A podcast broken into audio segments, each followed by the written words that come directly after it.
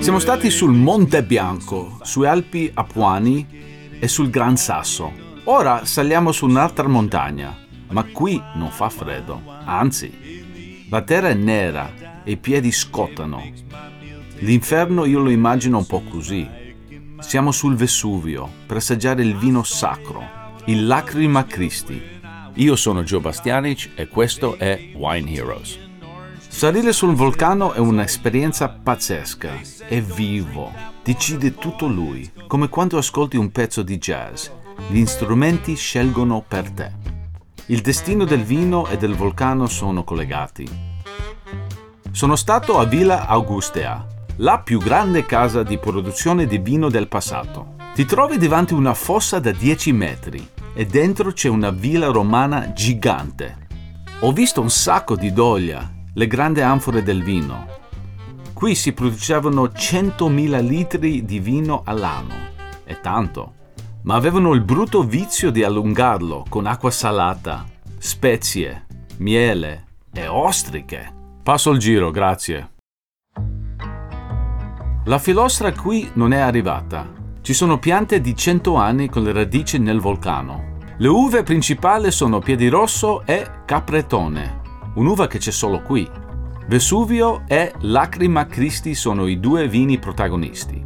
Massimo Setaro e sua moglie Maria Rosaria sono i paladini del Capretone, una chicca del Vesuvio.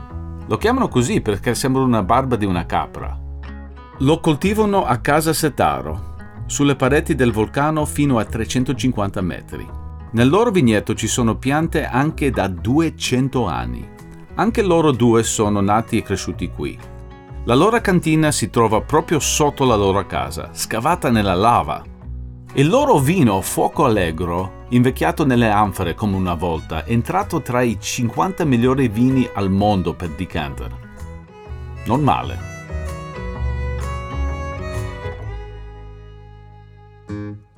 Ciao Massimo, come stai? Ciao, buongiorno, molto bene, grazie. Dimmi un po' dove siamo, siamo proprio sul Vesuvio? Siamo sul Vesuvio, quindi eh, il vulcano più famoso al mondo per quella che è la sua storia, no? quello che ha regalato a, a noi e ancora la futura memoria dopo le grandi eruzioni del passato.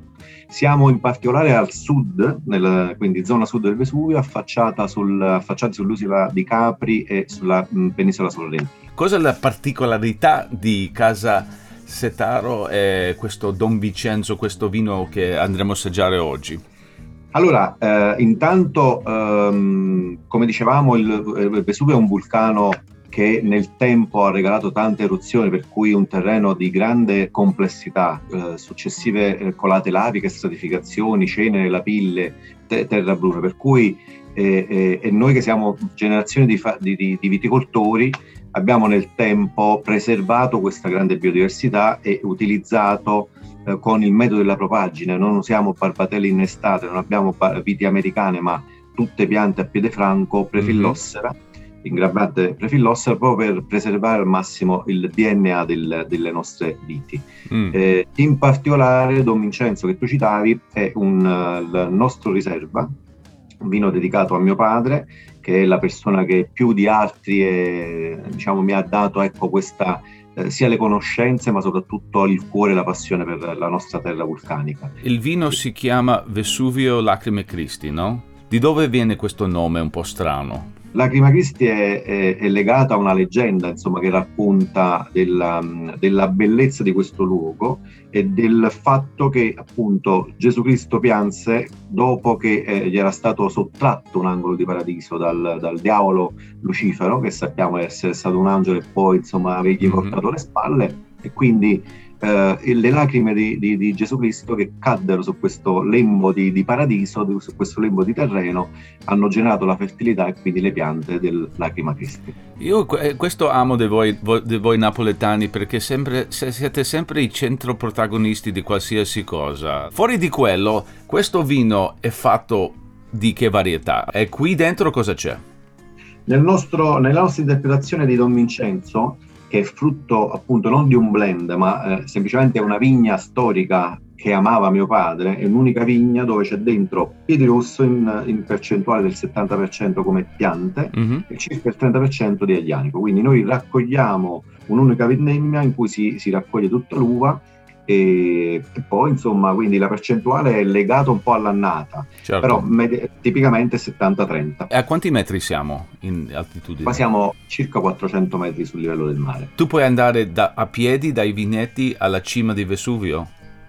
Era una cosa che noi, come dire, noi eh, generazioni di contadini, amanti del Vesuvio, che siamo nati qui, facevamo tipicamente nella giornata di, di Pasquette. Per noi che siamo nati qui, che da sempre, da generazioni viviamo qui, è, è veramente, io dico spesso, il mio fratello di giochi da bambino, cioè io eh, mi svegliavo a guardare il Vesuvio, mi addormentavo guardando il Vesuvio. Per me non può esistere una, eh, come dire, una vita senza Vesuvio. Quando tu saggi questo vino, cosa senti del vulcano dentro? Perché poi anche io sento questo, questa terra di fuoco, si senti degli elementi, abbastanza ovvio, ma tu che lo conosci meglio, raccontami che, che aspetti del, del, terroir vulcanico, della terra, terra, viva che senti in questo vino.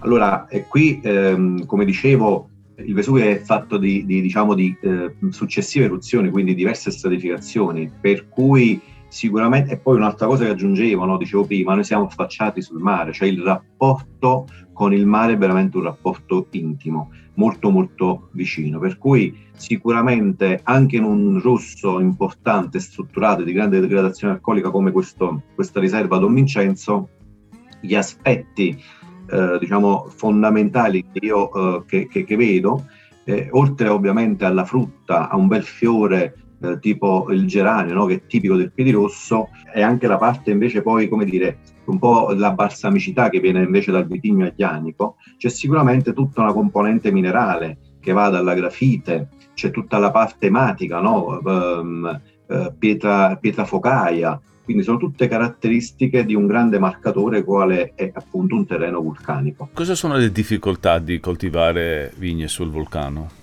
Beh, allora sicuramente eh, siamo sull'apillo, sulla, sulla roccia effusiva, quindi tutta questa parte eh, di, di, grande anche pen, di grandi pendenze, di, di, terreni molto friabili, per cui sicuramente eh, e poi c'è eh, sicuramente siamo a sud Italia e la terra nera, un altro come dire connubio no, di grandi temperature, grandi escursioni termiche tra giorno e notte. Quindi sicuramente sono tutte cose che da un lato eh, rendono, tra virgolette, una, la nostra viticoltura comunque una viticoltura, eh, lasciami passare il termine, comunque eroica, dall'altro però danno grandissimi, ehm, grandissime identità ai nostri vini. Spiegami un po' del capretone. Beh, il capretone è un vitigno che è, è la storia, del, della, storia del, della bacca bianca del Vesuvio. Eh, poi nel tempo si erano perse le tracce perché mh, per una serie di motivi, insomma, sicuramente legati alla poca conoscenza di questo, di questo vitigno, alla um, scarsa capacità eh, come dire, di volerlo interpretare, di volerlo studiare eh, e conoscerlo a fondo. E quindi mh, nel tempo si erano perse le tracce. E come ti dicevo prima, noi non abbiamo barbatelle in estate, abbiamo una viticoltura veramente lasciami, eh, lasciami passare il termine, nostra, mm. per cui avendo, essendo una, un'azienda di famiglia, noi avevamo queste vigne di caprettone eh, appunto da noi e man mano, anno dopo anno, con le nostre talee, con, la, con il metodo della propagine, siamo riusciti ad avere oggi circa 8 ettari di caprettone in purezza. Beh, andiamo a assaggiare un po' il vino. Um, questa è la, la riserva Don Vincenzo, tuo papà, dedicato a tuo papà, siamo alla nata 17. Sì, annata che abbiamo appena messo come dire, in commercio, è un vino che eh, dopo la, la, raccolta fa una fermentazione alcolica e eh, successivo affinamento per circa tre anni in botte grandi di rovere francese e dopodiché va, viene assemblato in bottiglie e dopo un anno dall'imbottigliamento viene messo in commercio. Quindi adesso eh, Beh, si abbiamo... a notte sicuramente questa nota carbonica si sente, è un po', quelle un po' le mo- more mature, frutta di bosco un po' scura, un po' di balsamico, anche qui si sente proprio il, un po' di fuoco nel, nel, nel, vino, un po' di bruciato, di carbonico. Questo terra che avete voi pote, potrebbe nascere anche 500 anni fa, 300 anni fa, è super giovane.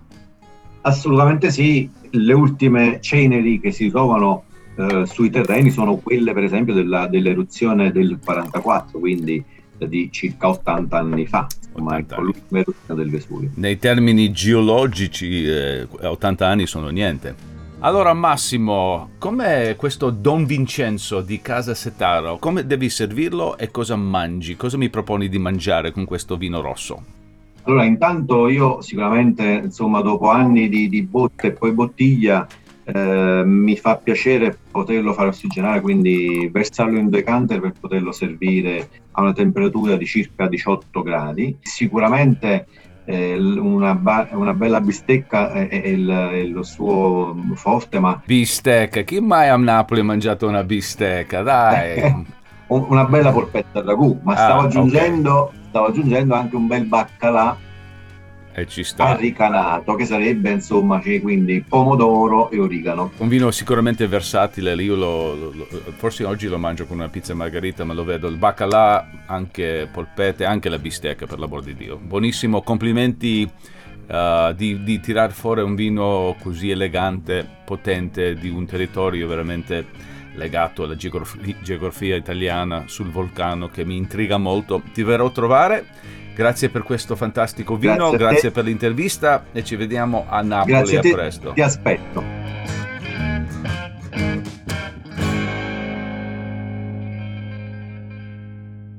Ora che siamo saliti all'inferno possiamo scendere in paradiso. Negli Stati Uniti, appena dici Italia, pensi una cartolina con Capri, Amalfi, Sorrento, che ne so, acqua blu, sole, buon cibo, spaghetti, gelato, cappuccino, pizza, Cliché? Dici? Ma ogni volta che torno in costiera mi ritrova in quella cartolina. Per chi fa vino qui però la situazione non è tutta rose e fiori. Sono a Furore, il paese che non c'è. C'è Amalfi sicuramente, poi c'è anche Positano. E in mezzo c'è un fiordo con delle case tra le viti e le rocce. Quel fiordo è Furore. Qui trattori non esistono, si fa tutto a mano. Anche qui dove c'è un panorama pazzesco e splende sempre il sole, i Wine Heroes ci fanno un culo tutti i giorni. Sudano il doppio.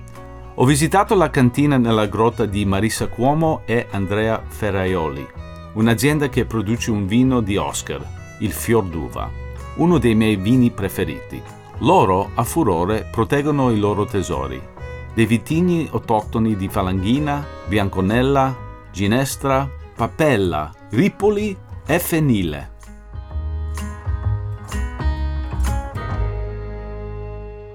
Sono qui con Andrea Ferraioli dell'azienda Marisa Cuomo. Dimmi un po', come stai? Come va tutto in Amalfi?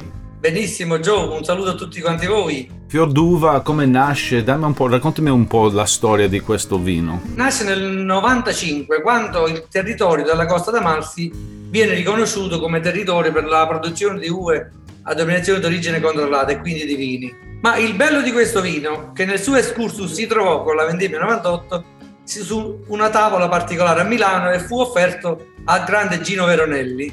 Fece una bella recensione, coniando una frase che è diventata lo slogan del Fiordua. Un vino appassionato che sa di roccia e di mare.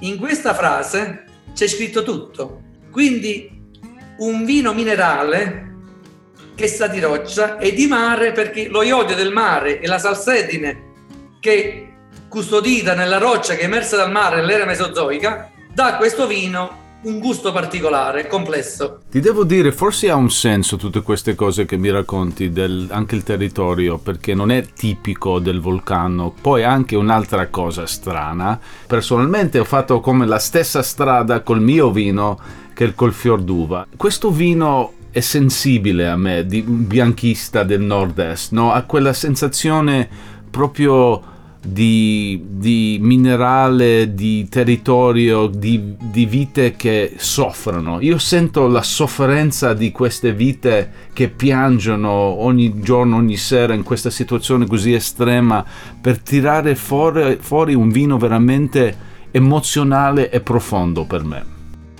Allora questo è un territorio, fortunatamente per noi, che è un angolo di paradiso.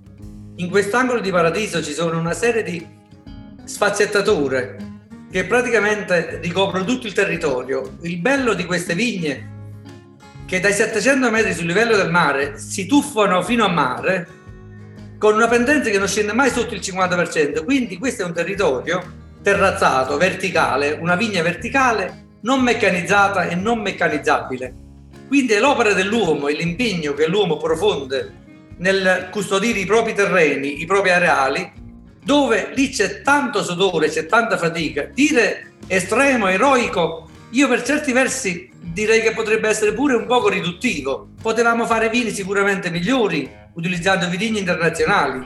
Mm. Potevamo usare tecniche di coltivazione moderne, i filari, il goyot. Invece niente di niente. Io ho privilegiato assieme a mia moglie una viticoltura arcaica. Oggi, ancora oggi, troviamo nelle nostre vigne vitigni prefillossera, addirittura coltivati nei muri verticali che si, si adagiano in orizzontale su quelle strutture fatte con pali di castagno, le cosiddette pergole amalfitane, che sono un vero e proprio arredo paesaggistico.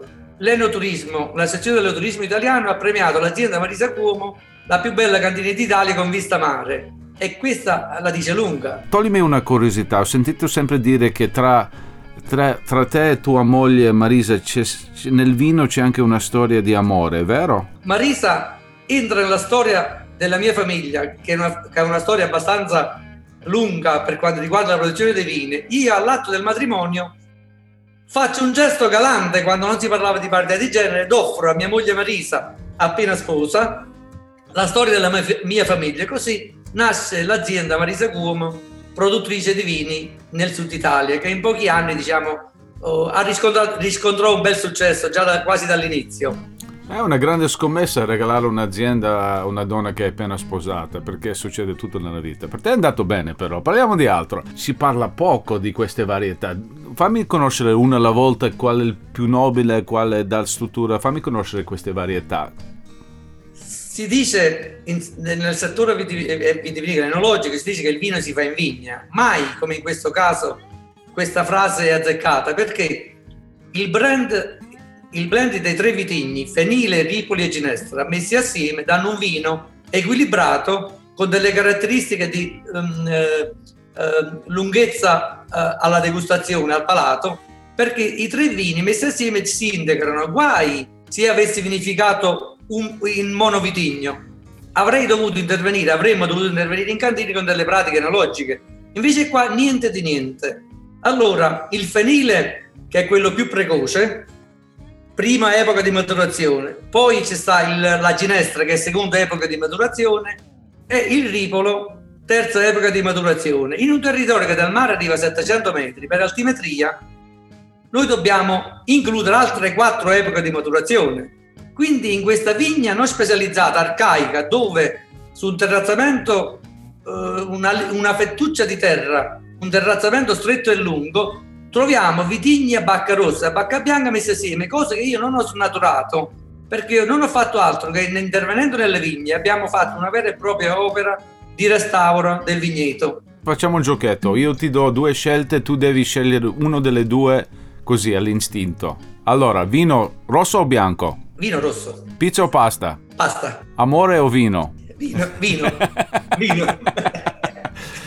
Eh, amore sarebbe la risposta giusta, tu hai perso tutto. Sicuramente tua moglie ti picchia stasera, ma va bene così. Parliamo un po' di cosa si sente in questo vino fantastico. Allora, io sento, guarda, di un bianchista sento tutto qui dentro. C'è il sensazione di agrumi, c'è il minerale, c'è il sale, c'è il mare, c'è fiori gialla matura. C'è, c'è fiori bianchi, c'è c'è, c'è, anche un po' di caramello, ci sente il legno ma nelle dose giuste. Sul, esatto. sul palato è, è, ricco, profondo, è molto largo, anche molto lungo. È un vino che può pasteggiare, va da ovviamente i crudi, i primi di pesce, ma anche carne bianca. Io, lo, io mi piace proporlo anche con tipo coniglio fagiano, quel tipo di cose, per un vino bianco che sta anche con carne magari più importante, è una cosa che a me piace nei miei ristoranti. Come, come, come lo bevi tu questo vino e cosa mangi con questo vino? Questo è un vino che si abbina tranquillamente anche con dei formaggi particolari. E noi in questo territorio abbiamo il provolone del Monaco che ha caratteristiche particolari, leggermente piccante e questo vino ci va a meraviglia. E nel tempo in cantina come, come si comporta? Se apro un fior d'uva del 2010, cosa mi devo aspettare? Si comporta alla grande. Le annate, diciamo, reggono almeno i 15 anni senza nessun cedimento sostanziale, ecco. Mm. Ho qui con me la bottiglia di fior d'uva. Come deve essere servita?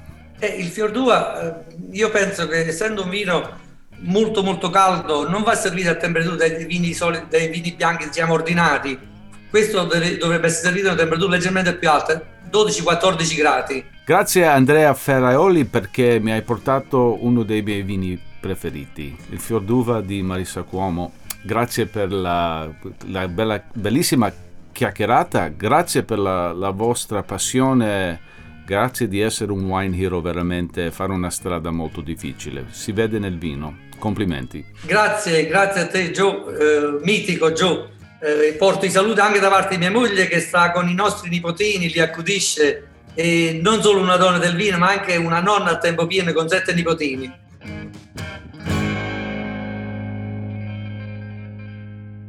Wow, siamo in campagna, il mare, il golfo di Napoli, il Vesuvio, il grande vulcano. Ho paura di cadere dentro, ma secondo me se cadi dentro ti trovi nell'inferno e l'inferno è una discoteca. Thank you.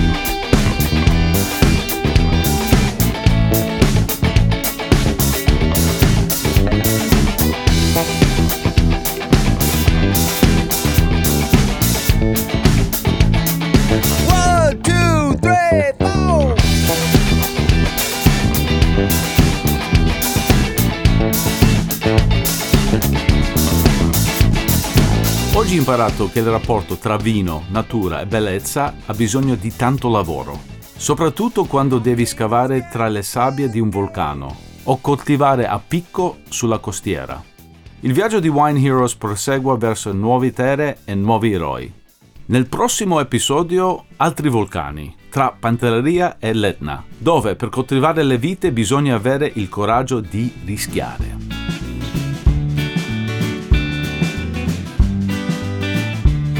Wine Heroes è una produzione Dopcast con la voce di Joe Bastianic, da un soggetto originale di Banijay Italia, scritto da Joe Bastianic e Mattia Conti. Supervisione editoriale Francesca Maggiori, Marco Villa. Producer Marco Paltrinieri.